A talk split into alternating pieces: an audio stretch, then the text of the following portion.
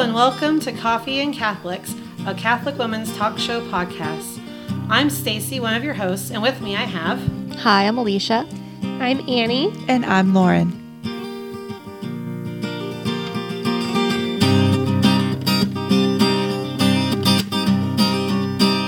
Hello, and welcome to Coffee and Catholics. This week we are starting a four episode series where we share how we met our spouses.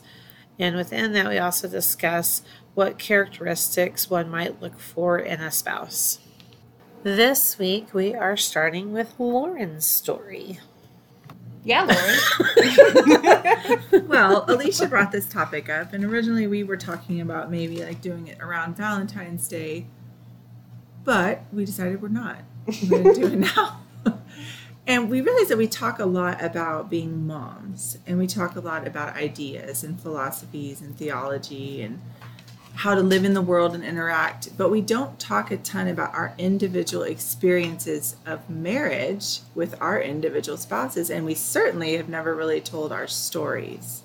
So we thought it would be fun to do an episode or a couple maybe on our love stories and how those love stories have matured and changed through the years through the not so lovely things and through you know when when the when the infatuation and the, and the butterflies died it died out if they ever did. Some of us yes some of us not yet. How do they come back in a new and refreshing ways? How do they transform? How do we overcome real hurdles with these men that we're married to? And we've all been married at least a decade. We have that in common maybe more. Um, so we just thought we would share. And one thing that Alicia had said was talk about if you were advising somebody or to look for a husband or what to look for in a husband, what sorts of things in your husband would you advise them to look for? Like things that have become a beautiful part of their virtue or things you've seen them grow into. Sort of just an open ended discussion about that. So I'm going to start because my story is a little bit crazy and fun. So, most of you know by now that I am a revert, which is like a convert with a bonus because I was baptized Catholic, but I was never actually catechized in the church, meaning that I never actually went through and received my sacraments in the proper order, went to catechesis. I didn't do any of those things. My mom worked all the time and very, very hard, and it just would not work with our schedule. So what ended up happening is um, my aunt sort of took over my formation. My aunt was Protestant though. And so at eight years old, after having been under this wonderful holy woman's example, every summer I would go to stay with her for a week or two during VBS. I would watch her with her family, the way that she loved and cared for them.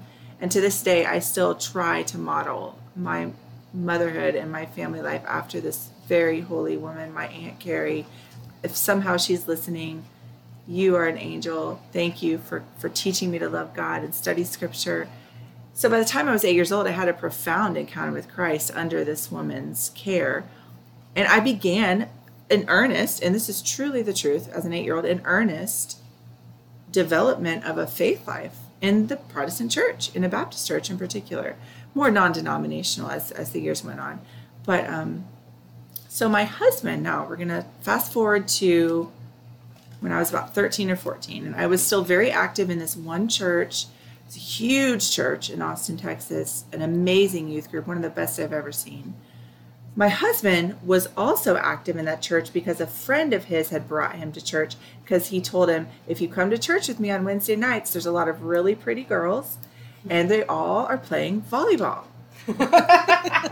so my husband, not at the time having a developed or well developed personal faith of his own, his interest was piqued because there was free pizza and pretty girls. Playing volleyball. And volleyball. And lots of loud music and it was just a really fun place for kids to be for teenagers to be. Now he is when he came on the scene at this church he was about 16 or 17 and i was a little younger i was 13 both of us ran in different friend groups, but we knew each other.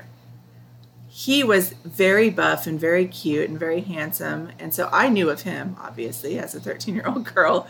And he tells me that he knew of me and thought I was pretty, but I was too young.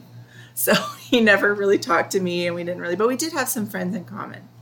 So we ended up spending a few years sort of crossing paths with each other here and there at this Baptist youth group, growing in our faith, learning to love God.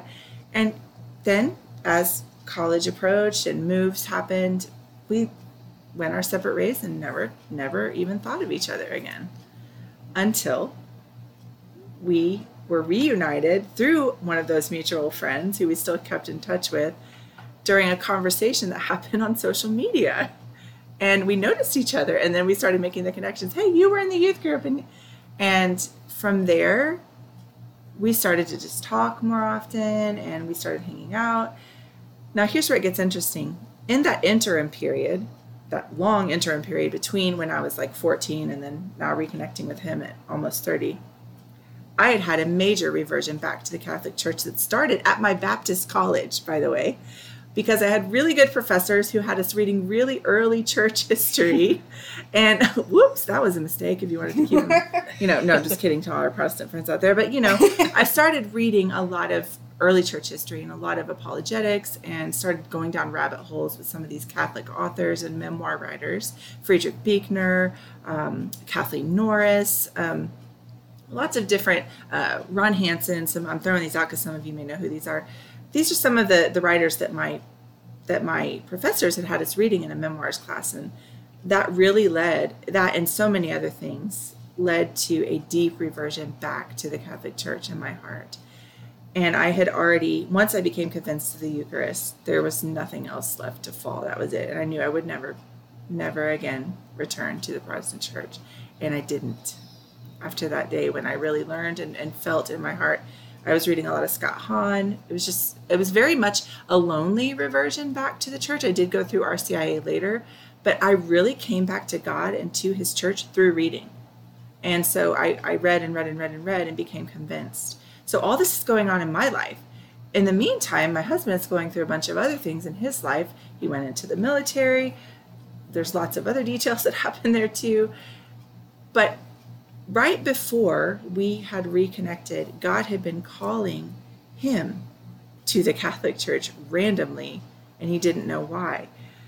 And he had started to begin his own investigations. These things were going on apart from each other. And then when we met, we realized we both were being drawn back to the church, both having no formation in that church previously, both being drawn back through things that we had read and through a pull to give God a more sacramental, a more um, historically faithful look again. And so that was how it went for him in a more intellectual direction. Mine was more a pull from the heart.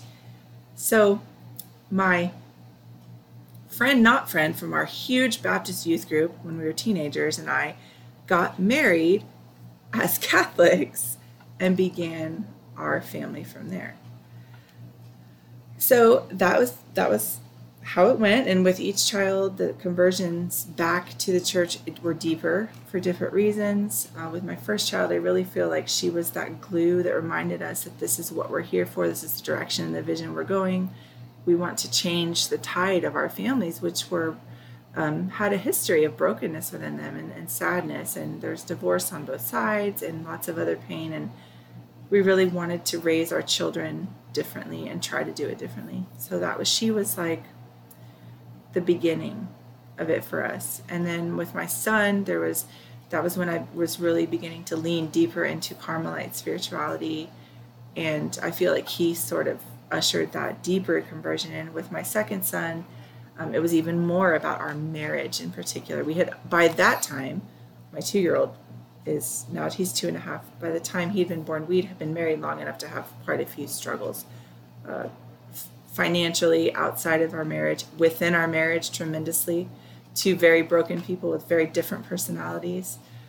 Um, and we have learned that we are not good fighters and that we are not good friends to each other when the other one is in a state of anxiety. And that has been a tough road for us is learning how to relate kindly in pressure situations. We're not great at that. We never have been great at that. And so there's there's quite a bit of heat that goes on between us even to this day in anxious or tense situations. We tend to turn on each other. And that's a very vulnerable thing to say, but I'm just being honest. Like these are the struggles that we're having to work through even now. And a lot of that has to do with our past, our own traumas, our own just reliving our own post traumatic stress when the other person's in, person is in stress. And so we're really, when I say that I love my husband, I do love my husband. He is a gentle, virtuous, precious man. But the peace that we have between us is hard won and we've had to fight for it every single step of the way, and none of it has come easy for us. Um, I wish that it had. It would have made our whole life a lot more. But we've learned as we've gotten older how to support one another, how to give each other a little more space, and how to how to trust each other and how to give grace when grace is the very last thing that you want to give in a situation when you're feeling tense and hurt. And so I come to you, listeners, with a marriage that I do not believe is easy. I don't believe that we've conquered half of the things that we need to. Having been married over a decade, I think we have a lot of work to do we have leaned into a couple of really beautiful ministries and movements to help us with this process. And that has been incredibly fruitful. I know we've mentioned this before the domestic church movement um, has been a total bridge between our two spiritualities. He's just very different than me. And I'm very different than him. And his traumas are different than my traumas.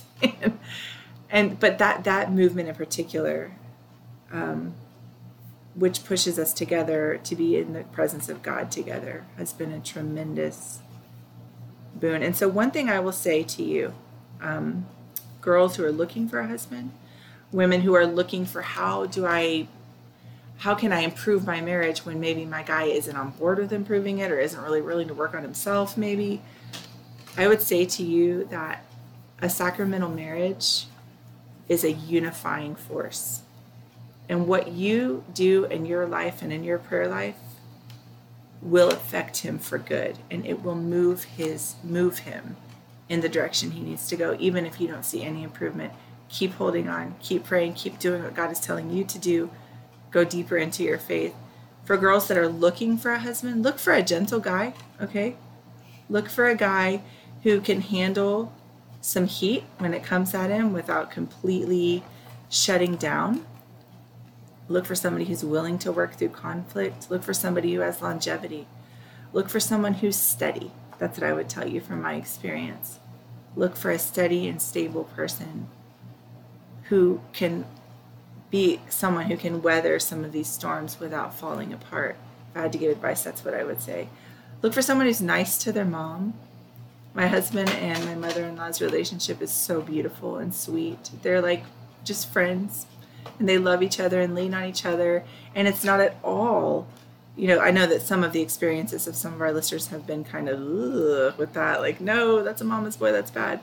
Um, and there have been, I know that there's there are situations where it leans in that direction, where the mother-in-law has an unhealthy place um, within the context of the family in terms of the husband's relationship with her, the wife's. I got lucky she's incredible. Like she's the best mother-in-law in the world. She understands boundaries and she doesn't try to push them and she just is a wonderful person. But more than that, I think that that he is a wonderful man and he is willing to work hard and support us. So look for somebody who's hardworking, look for somebody who's stable, look for someone who loves women, who respects women, who doesn't talk down to women or about women. Those are the things I would um, recommend after having lived with this man for this many years these beautiful qualities that he has look for someone who likes little kids because if you're a catholic woman you guys need to like kids and if you don't like kids like you've got to at least be able to tolerate them now i know that comes with a grace with marriage mm-hmm. once you mm-hmm. have your own you may not like them much but can you tolerate them a little bit and then god will give you the grace for the ones that he gives to you it's totally different, that feeling. But I think that at the end of the day, the most important thing is is this man's heart open to God? I'm not saying he's perfect. I'm not saying he doesn't sin. I'm not saying he doesn't have major attachments but is this person's heart warm toward the Father? This is a major thing. If a person's heart is warm toward God and warm toward you, then any movement the Holy Spirit makes between either one of you and in either one of you is going to bear fruit in the other's life. And that is what I would say to girls that are looking, to women that are looking to improve their marriage. That is my advice and our story. And you can tell me what you think in the comments. Or join our Facebook group, um, Coffee and Catholics. Uh, we have a business page, which is Coffee and Catholics, a Catholic Women's Talk Show podcast. And then we have a group page. So feel free to join our group because we don't always see the comments when you guys comment on your uh, favorite podcast platforms because we're on so many of them, we don't always see those. But if you'd like for us to hear your story, join our Facebook group. You can message us through there, or you can also email us at coffee and the and uh, Catholics at gmail.com. And as always, thank you for joining us. Thanks. Thank you. Join us again in two weeks. Until then, may God bless you and may Mary accompany you. Coffee and Catholics is a proud partner of the Smart Catholics Podcast Network. Find new shows to love, meet like minded Catholics, and join the community at smartcatholics.com.